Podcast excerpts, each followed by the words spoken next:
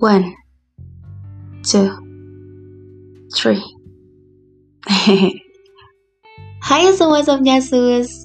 Um, ini adalah podcast episode pertama gue loh yang berjudul 99% Circle Waras. Wah, sumpah sih rasanya deg-degan banget.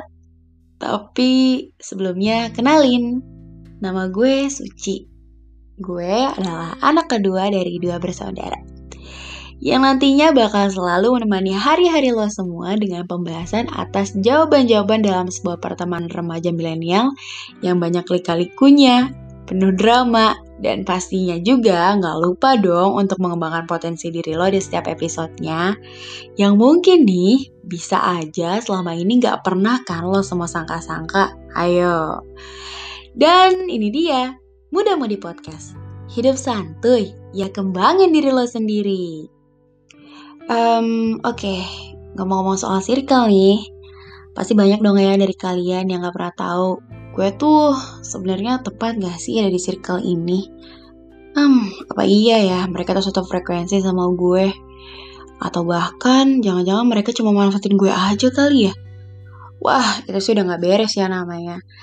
Tapi kadang setoksik apa pun pertemanan lo nih, ya lo nyaman aja gitu di situ dan lo nggak mau pindah berteman gitu dan mungkin aja ya mereka tuh cuma toksik dalam ucapan aja gitu yang kelihatannya bagi orang-orang di luar sana tuh yang ngedengerin, yang lihat kita, circle kita gitu, itu katanya vulgar atau kata-katanya tuh kasar.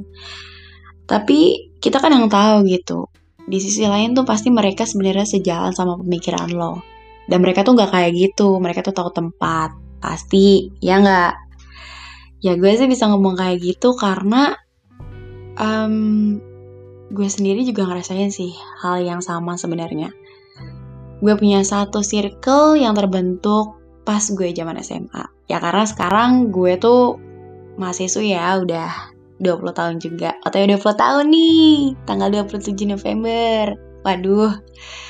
Dan sebenarnya nih gue tuh sampai sekarang ngerasa banget kalau circle ini tuh satu-satunya circle yang masih klop banget. Dan menurut gue, mereka adalah orang-orang normal yang benar-benar ya definisi orang normal gitu loh. Aduh, gimana ya bilangnya? Ya pokoknya mereka normal, bagi gue mereka tuh normal gitu. Karena mereka tuh berpikir dan bertindak secara normal dan waras aja menurut lingkungan gue, pergaulan gue, dan gue suka gitu. Ya bukan karena yang lain gila juga sih, bukan ya, bukan mereka nggak waras juga. Cuman kan ya jujur ya, gue tipe orang yang gak suka banget nih sama sesuatu yang berlebihan dan gak pas dalam porsinya. Dan kali ini gue ngerasa beruntung banget bisa dipertemukan sama mereka sih, sumpah ya. Ya, kalau misalkan dibilang beruntung sih ini sih beruntung banget kalau mungkin lo bisa ngerasain apa yang gue rasain ya pasti lo seneng juga punya mereka gitu yang bisa ngelindungin lo, bisa sepemikiran sama lo, ya pasti semua orang juga pengen kayak gitu ya kan. Dan circle ini tuh terbentuk dari lima orang. Di dalamnya itu ada Azizah, Aji, Ibrahim, Bagus, dan ya tentunya gue lah ya. Semua namanya udah gue samarin ya, soalnya nih nanti takutnya kalau orang-orang mereka tuh denger podcast ini, aduh, gawat, bisa kegeeran tingkat dewa sih ini. Kita tuh ngerasa klop banget dalam artian satu sama lain tuh nyambung untuk suatu hal. Dan banyak kesamaan yang sama di antara berjuta makhluk di bumi ini yang justru kebalikannya dalam hal tersebut gitu. Kita setuju sama hal ini. Yang sebenarnya tuh seharusnya begini tapi orang-orang kebanyakan itu malah kebalikannya gitu berpikir sebaliknya. Dan menurut gue itu yang namanya nggak normal gitu ya. Dan yang pertama itu nih yang bisa gue sebut mereka tuh normal dari jam ngumpul. Lo semua pasti punya jatah waktu dong buat ngumpul sama circle lo ya kan? Ya, entah itu dua hari sekali, satu minggu sekali, satu bulan sekali, atau bahkan bisa aja nih satu tahun sekali, ya kan? Tapi ya jangan kan untuk ngumpul. Saya hello di grup aja mungkin udah nggak ada. Ya nggak sih? Pasti kalian kayak gitu dong.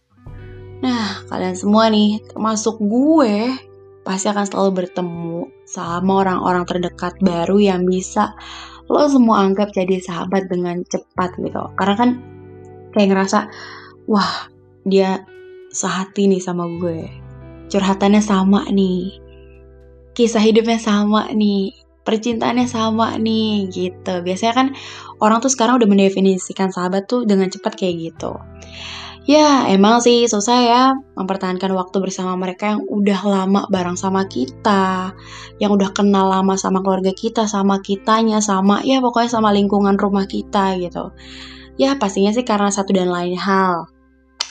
Gak lain gak bukan untuk ngejar cita-cita yang biasanya sekolah ke luar negeri, uh, pindah rumah keluar kota atau ya banyak lah ya pokoknya macem-macem gitu.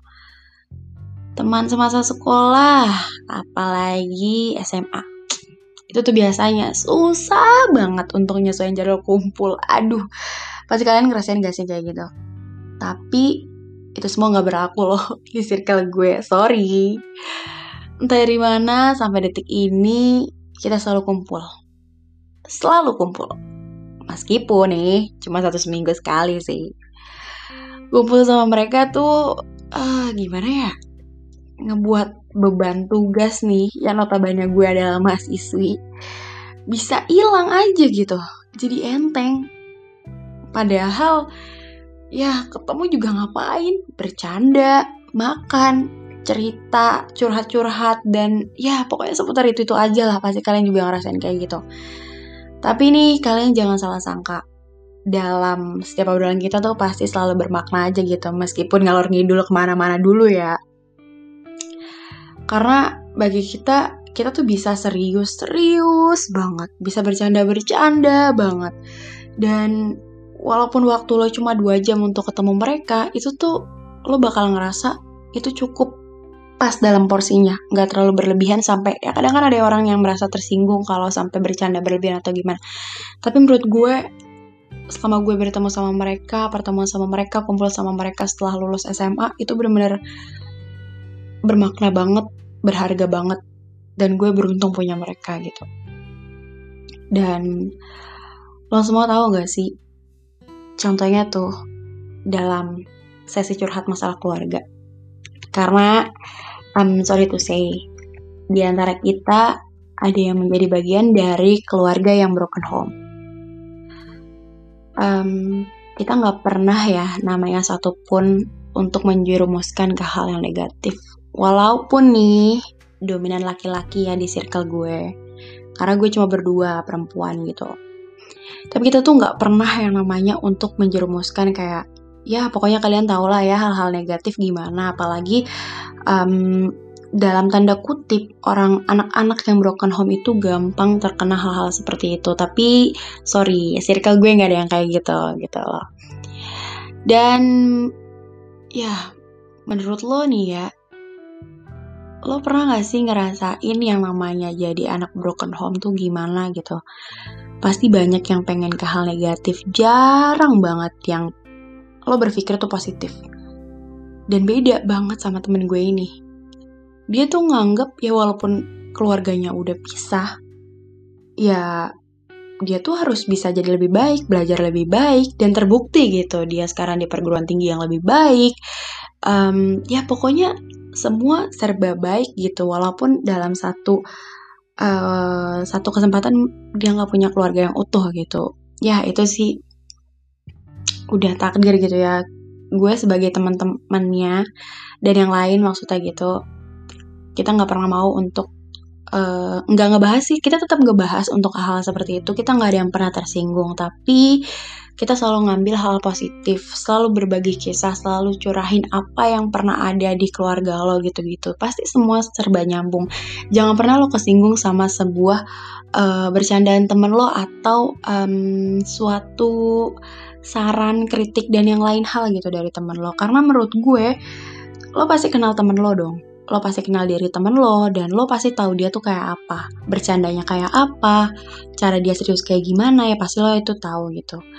Dan itu adalah hal yang paling penting. Lo jangan pernah ngebohongin perasaan lo sendiri sama sahabat lo. Bukan perasaan cinta ya, bukan maksudnya perasaan um, gimana lo percaya sama sahabat lo gitu. Dan ya akhirnya gue sama uh, circle gue ini klop dan temen gue yang mungkin broken home ini ngerasa lebih baik gitu berteman sama circle ini gitu loh. Dan dari semua circle sedekat apa pun lo nih ke mereka, mereka ya tetap jadi diri mereka yang seharusnya punya privacy dong.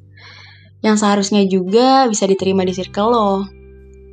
Banyak dari kebanyakan orang soalnya tuh selalu ngelupain temennya gitu saat dia udah punya girl or boyfriend. Gak bisa kita atur juga sih untuk hal-hal kayak gitu yang mungkin kita lihat tuh kayak oh sorry berlebihan banget loh. Kayak um, dilihat tuh nggak pantas atau gimana atau circle lo ada yang nggak suka. Tapi ya itu sih balik lagi. Itu hak mereka gimana pun juga ya kan.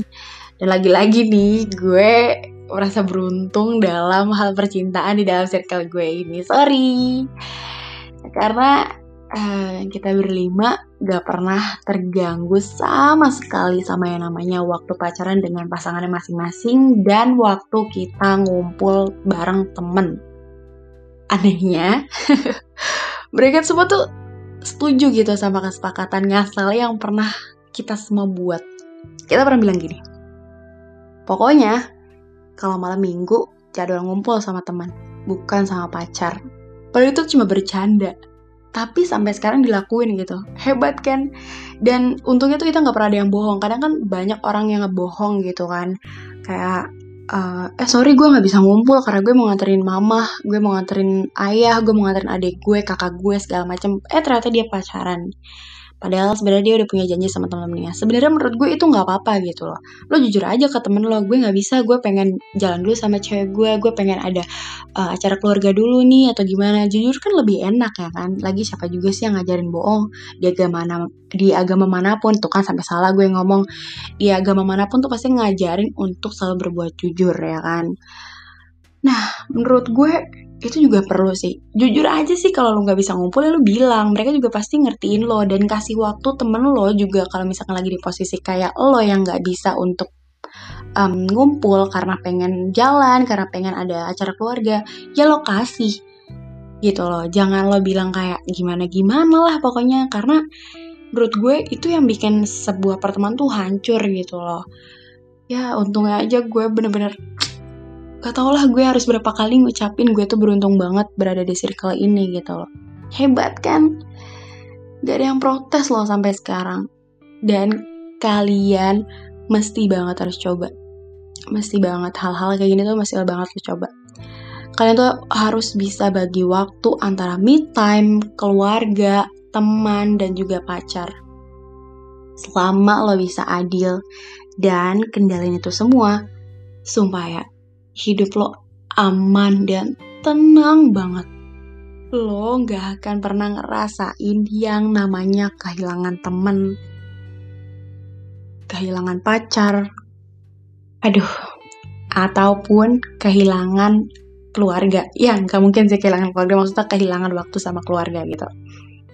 Karena semua tuh kalau lo lakuin dengan adil, dengan pas sama porsinya tuh rasanya asik banget sumpah buat lo jalanin tanpa tabrakan satu sama lain. Karena biasanya nih pacaran sama persahabatan itu tabrakan terus.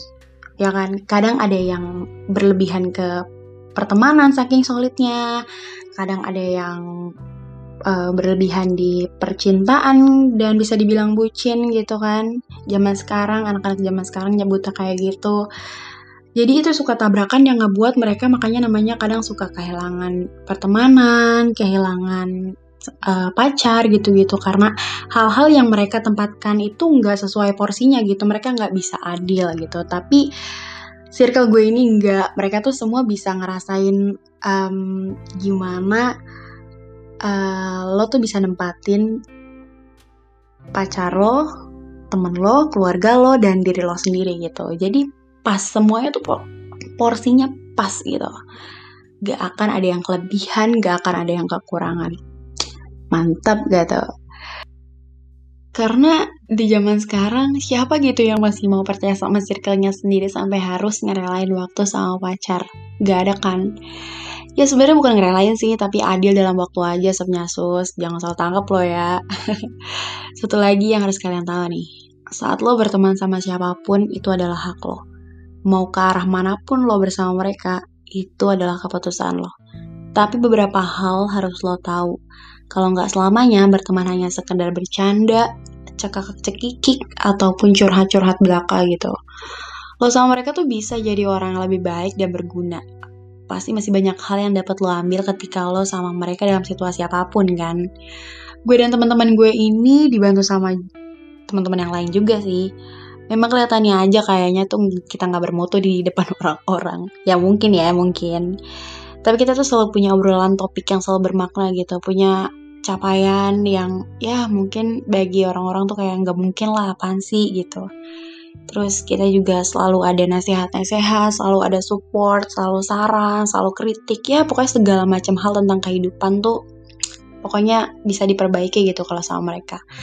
Sampai akhirnya nih, gue dan yang lainnya bergerak untuk melakukan hal yang lebih bermanfaat untuk orang banyak. Karena kan um, kita udah ngerasain hal banyak hal baik gitu. Tapi cuma dari dalam circle kita kenapa nggak untuk orang banyak di luar gitu?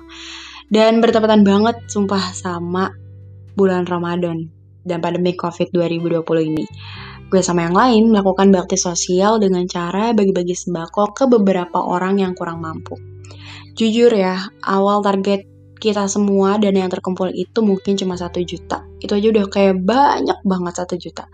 Tapi ternyata tanpa disadari dalam waktu tiga hari aja gue dan yang lain bisa ngumpulin dana sebesar 3 juta 500 kalau nggak salah. Itu tuh bener-bener rezeki yang luar biasa banget. Ya nggak sih? Cuma tiga hari tapi dapat segitu gitu loh. Padahal gue tuh nggak bukanya sampai seminggu. Tapi karena mungkin um, segitu tuh udah banyak gitu dan ya udah kita tutup saat tiga hari aja dan itu udah rezeki yang luar biasa banget. Yang benar-benar dadakan rencananya persiapannya hari itu juga keren sih sumpah. Alhasil nih uh, kita dapat sekitar 60 goodie bag yang di dalamnya full sama sembako yang kualitasnya bagus-bagus tentunya ditambah sama masker gratis dan setelah dihitung-hitung ternyata tuh masih ada sisa loh. Kurang lebih hmm, 500 ribu rupiah. Yang akhirnya kita sumbangkan ke panti asuhan gitu. Ngebuat bahagia orang lain juga jadi salah satu capaian circle gue sih sampai tua nanti. Amin kalau sampai dikasih rezeki ya. Gue yakin gak cuma gue di sini yang bisa lakuin hal ini tapi lo semua juga pasti bisa dan mungkin ada ya.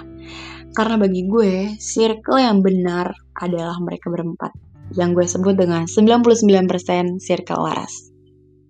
Wah, panjang ya Sob pembahasan circle di episode pertama podcast gue kali ini. Semoga kalian gak bosan ya dan bisa ambil bagian positifnya. Jangan sampai kehilangan potensi diri kalian dan juga pertemanan hanya karena kalian kelebihan dalam memberikan porsi kepercintaan dengan pasangan. Enakan juga yang pas-pas aja ya gak sih? Jadilah circle yang waras ya Sob Nyasus, tetap jadi diri sendiri yang bisa berkembang untuk siapa pun. Sampai ketemu lagi di episode berikutnya di Muda Mudi Podcast. Hidup santuy, ya kembangin diri lo sendiri. Bye-bye!